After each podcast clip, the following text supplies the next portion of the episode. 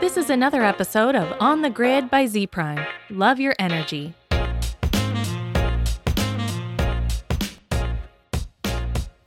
Hey everyone, this is Z Prime on the Grid. I am your host Dylan Lockwood. Joining me, as always, is my co-host Aaron Hardick. Aaron, how are you doing? I'm doing well today, Dylan. I got out and had an early morning in the mountains, so I'm a happy camper. That sounds ama- That sounds amazing. Uh, I wish there were easy mountains to get to near here, but alas. Um, but anyway, uh, today on the show we have Zach Holman, co-founder of Sunflex Solar, who recently were announced as one of two teams to win round two of the American-made Solar Prize. Zach, welcome to the show. How are you doing? Thanks, and thanks for having me. I'm doing well. So, tell us about Sunflex and the the IBC panels that won you, that won you the round. Sure. Sunflex uh, Solar is a newly founded company um, that has the purpose of commercializing a technology uh, to interconnect solar cells within solar modules um, and improve their efficiency and reduce their costs and improve their reliability in uh, in so doing. And uh, to to get a little bit more detailed than that, uh, the technology that the company is focusing on specifically is, as you mentioned, IBC, which stands for interdigitated back contact. Uh, those are the solar cells that have all of their metal on the, the backside. So if you look at a solar module, it looks uniformly blue or black, and you don't see any uh, whitish colored, usually silver metal lines. And those solar cells and solar modules already have the, the highest efficiencies on the market because uh, there is no metal on the front side to reflect light away from them. Uh, but they also have the highest cost. And so uh, Sunflex's uh, core technology is a new way to to connect those solar cells together within a solar panel, um, boosting the the power output or efficiency by by uh, six percent and reducing the the cost uh, quite considerably. And one of the key ingredients, surprisingly enough, is basically Reynolds wrap from your your kitchen. It's it's aluminum foil. That's the material that we're integrating into the panels um, through through some new processes that connects the solar cells together and carries the current from one to the next. So, Zach, you mentioned a higher efficiency. Is that where this 6% higher generation figure comes into play? Yeah, that's right. So the efficiency of, of a solar module is the uh, the efficiency with which it takes sunlight and converts it into electricity. So for the same area of solar panels, uh, higher efficiency means higher power output or electricity generation. Okay, that helps. I was going to ask you to put it into context because for someone like me who doesn't really understand the technicalities and the engineering behind all of this technology, it's hard for me to grasp kind of what that means, like what that higher percent of efficiency means. So, can you maybe explain why this technology not only impressed, but won the second round of the prize?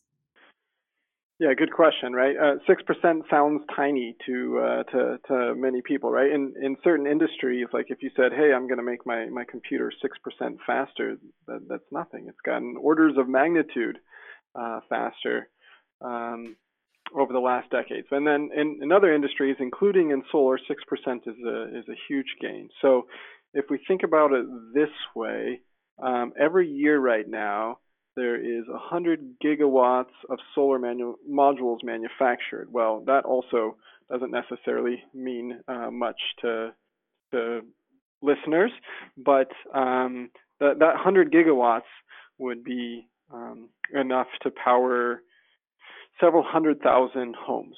So you have enough uh, solar panels being being made every year to, to power several hundred thousand homes. And if you can make each of those generate six percent more electricity than they did before, because you're you're dealing with such uh, immense volumes, collectively, that's a, a huge effect um, on the market. So um, six percent is a lot. Six percent it really is a lot for solar. And as far as as why the the technology was was positioned to to win the second round of the prize, um, I think it's it's a number of things. So first of all, um, it has a large impact if it's successful. Uh, certain organizations, like I can think of one called ARPA-E, likes to ask the question, you know, um, if it works, will it matter?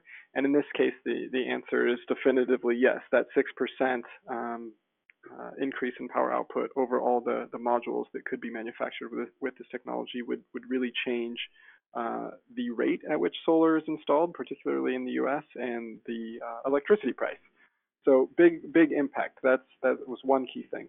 Another was that we had um, retired a lot of the risk associated with uh, the new technology, meaning that uh, in advance of the American Made Solar Prize, uh, we had spent three years in the laboratory um, developing this technology with with a with a former grant, also from uh, the Department of Energy, and so uh, a lot of the questions that that one would ask when when seeing a new module technology, will this work?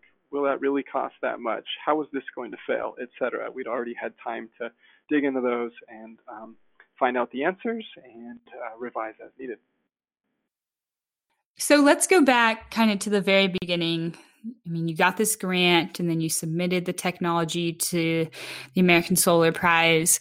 What made you and your colleagues at ASU even want to tackle this challenge initially? And kind of how did you decide this was the area where you could make a difference? Yeah. Um, so it, it's funny, you know, these sorts of projects usually always start with a big vision, and this one was no exception. The big vision here was, hey, we want to do something uh, about renewable energy, um, about climate change, and uh, we know that solar needs to be dirt cheap, and there needs to be um, lots of storage in order to make that happen. But then you start asking um, questions. Well, what limits the present state of the art? Okay, 95% of the uh, market is silicon solar cells and modules, right? And um, hey, that's crazy. If I were to install solar panels on my house right now, only 10% of the total cost I would pay is for the modules themselves. The other 90% is so-called balance of systems. It's the permitting, it's the racking, it's the engineer who has to design around my chimney, et cetera, et cetera. And so um, in that market, I want to put on the most powerful panels, most efficient panels I can because I pay the same 90% of the other costs regardless of which panels I put up. I definitely want the ones that produce the most power. Then we find out, okay, yes, well, it's the IBC panels that produce the most power, and um, ask what's what's limiting their performance and why aren't they more abundant. So you can see that that was the sort of path we took from uh, big picture thinking and and uh, large goal to ending up working on something as um, as I don't know the the minutia of aluminum foil. That was that was our path.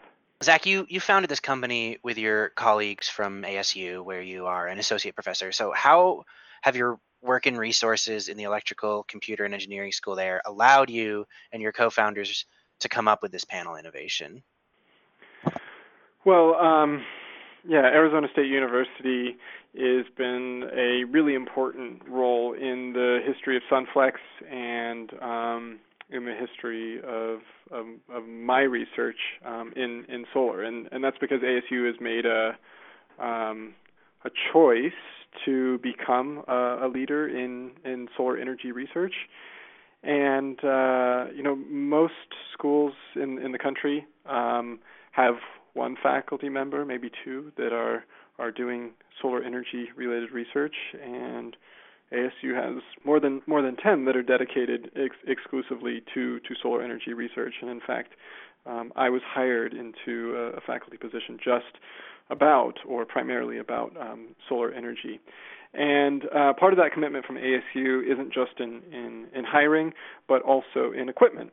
So there's uh, a unique uh, facility called the Solar Power Lab that has the capabilities of making high efficiency silicon solar cells and modules uh, today's state of the art, really, um, on on full industry sized um, scale.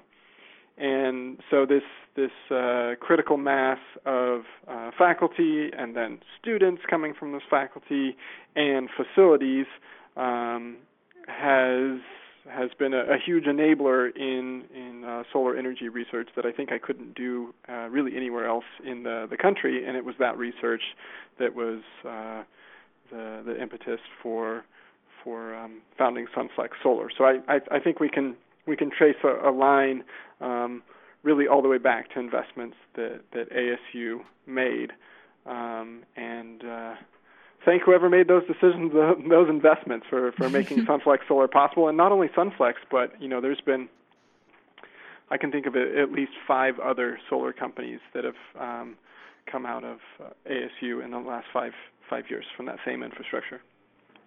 I mean, it's not just the it's it's not just the resources, uh, but also you know where your uh, where your team where your team all came all came from, and apparently I'm assuming where you met each other. So uh, t- tell us a little bit about your team.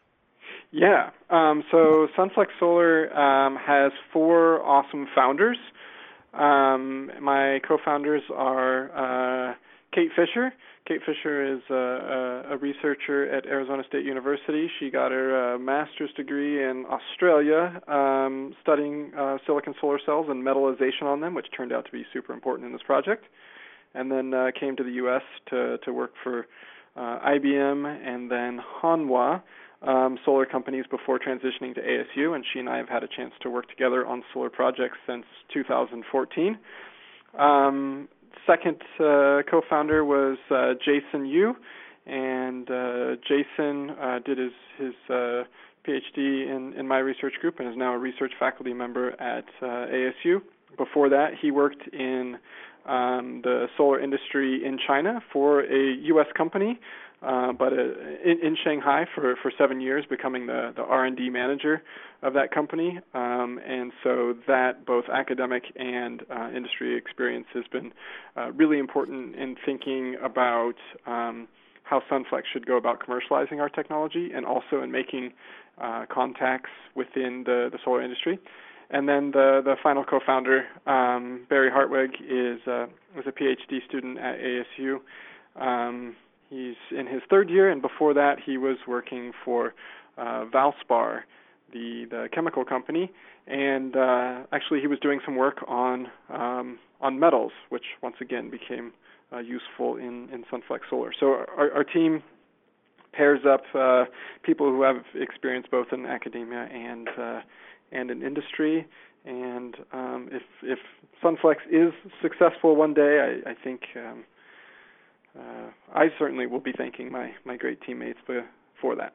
Zach, so what role do you feel Sunflex and companies like Sunflex play in the solar ecosystem? Is it this role of like research and innovation and kind of pushing for change, or how do you kind of see your role in the overall solar ecosystem and kind of like this value that you bring in order to create change?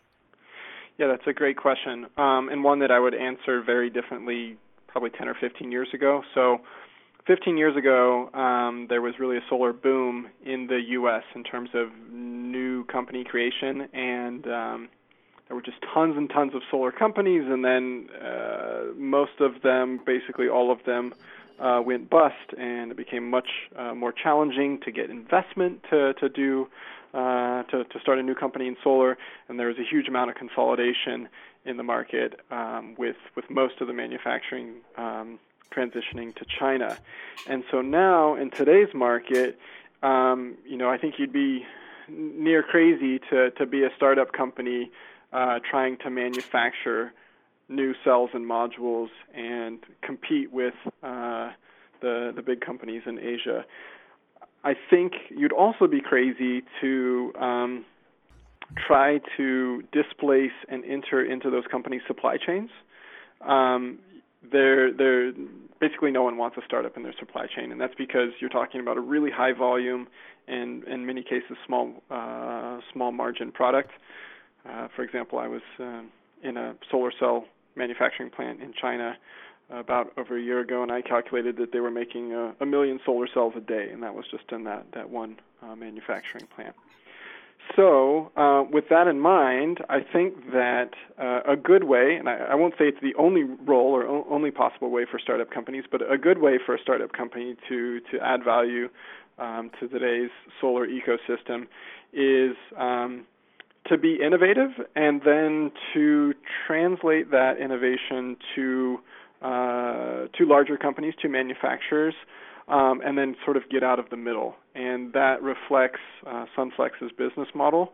Um, you know, we've entered into a joint development agreement with a module manufacturer, and we've spent um, a lot of the last months setting up relationships with uh, those in the supply chain that can um, take what we've demonstrated at small scales and and deliver it at at massive scales and massive quantities.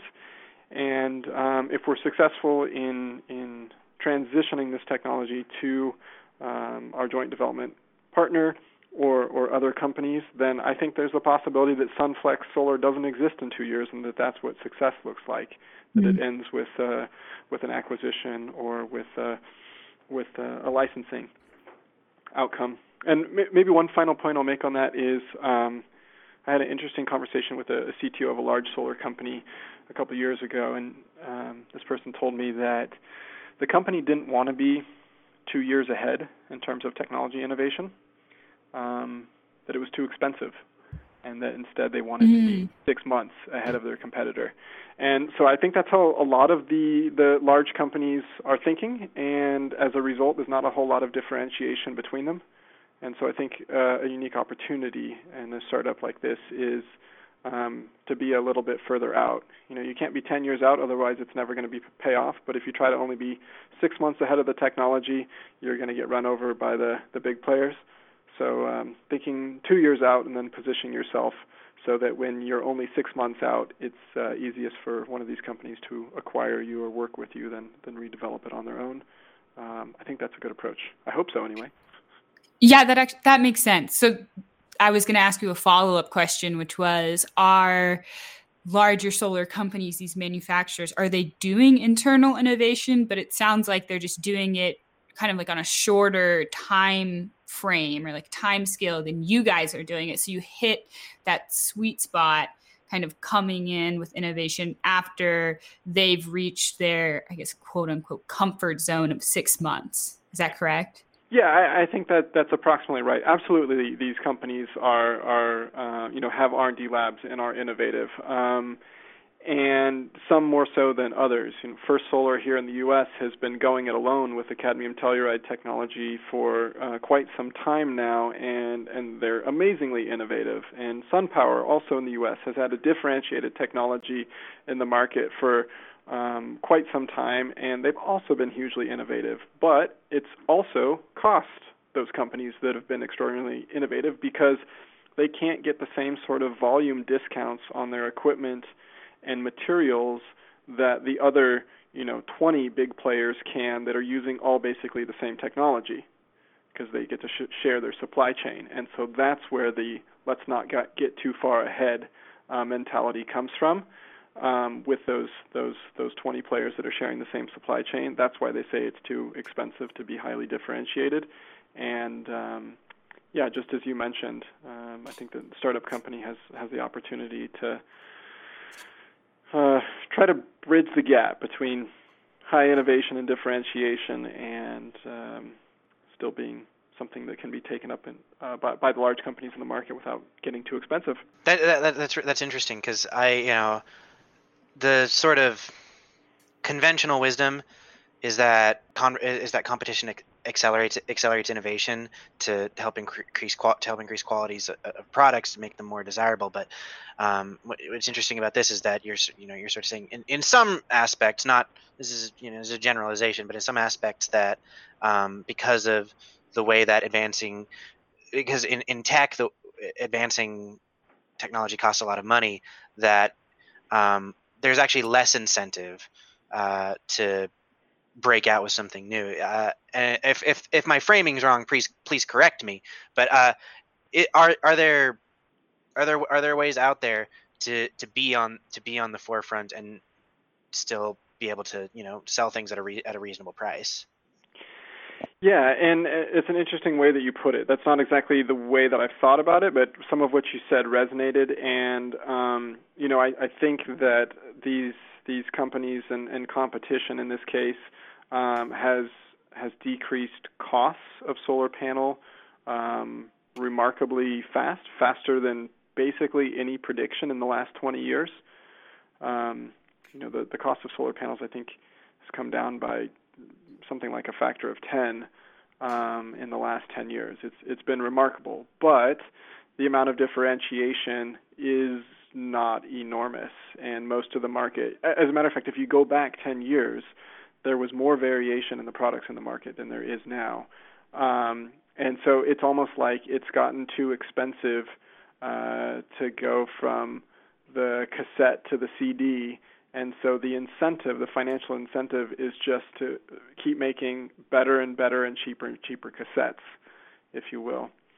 Um, are there ways around that? Yeah. And um, is there ways to, to bring most of the manufacturing back to the U.S. in the process? At least in theory, absolutely.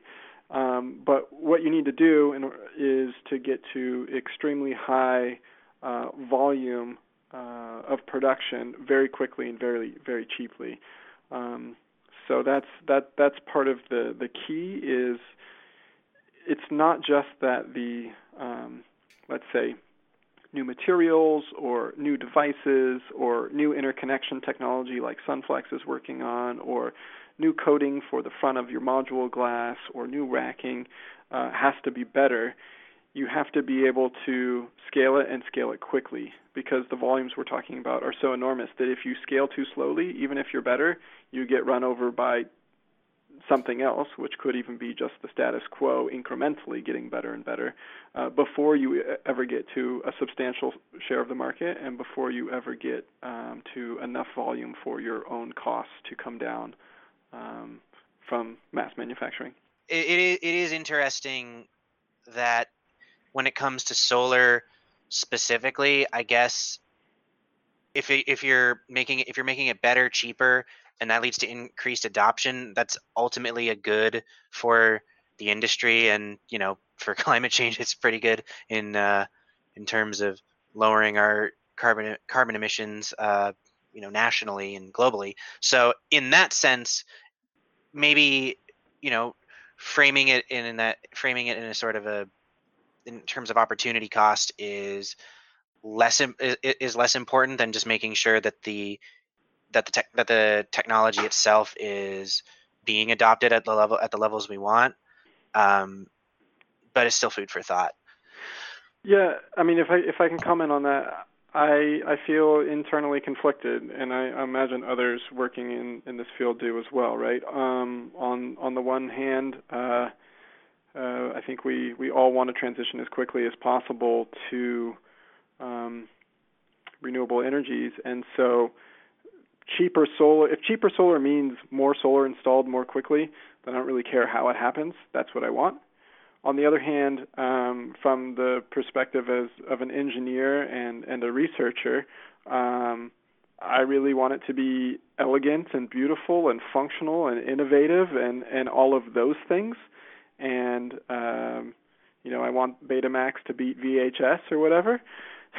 And then from the perspective of um, manufacturing, I, I would love to to see uh, a lot of that happening in the U.S. Although at the moment that means typically higher prices and so perhaps slower adoption um, than if it, the modules and cells were being manufactured in Asia.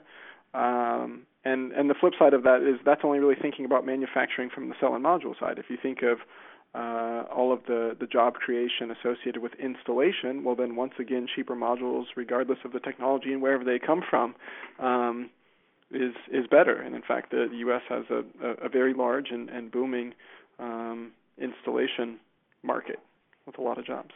So, like you, um, depending on which hat I put on when I think about it, uh, I, I have different uh, perspectives and opinions on what I would most love to see happen with uh, with solar technology. Yeah, this stuff's uh, this stuff's pretty complicated when you get when you get when you really get in there. Um, so, uh, but I, I guess just as far as like next steps go, uh, now that you've uh, won the comp round two of the competition, how will the lab resources, network resources, and prize money uh, affect uh, Sunflex's path forward? Yeah, first off, I'd just like to say thank you to uh, the DOE, um, the Solar Energy Technologies Office, because this is uh, a huge opportunity and we're really grateful and thankful um, that that we have this support and that we can try to convert uh, those dollars into into real value for for solar.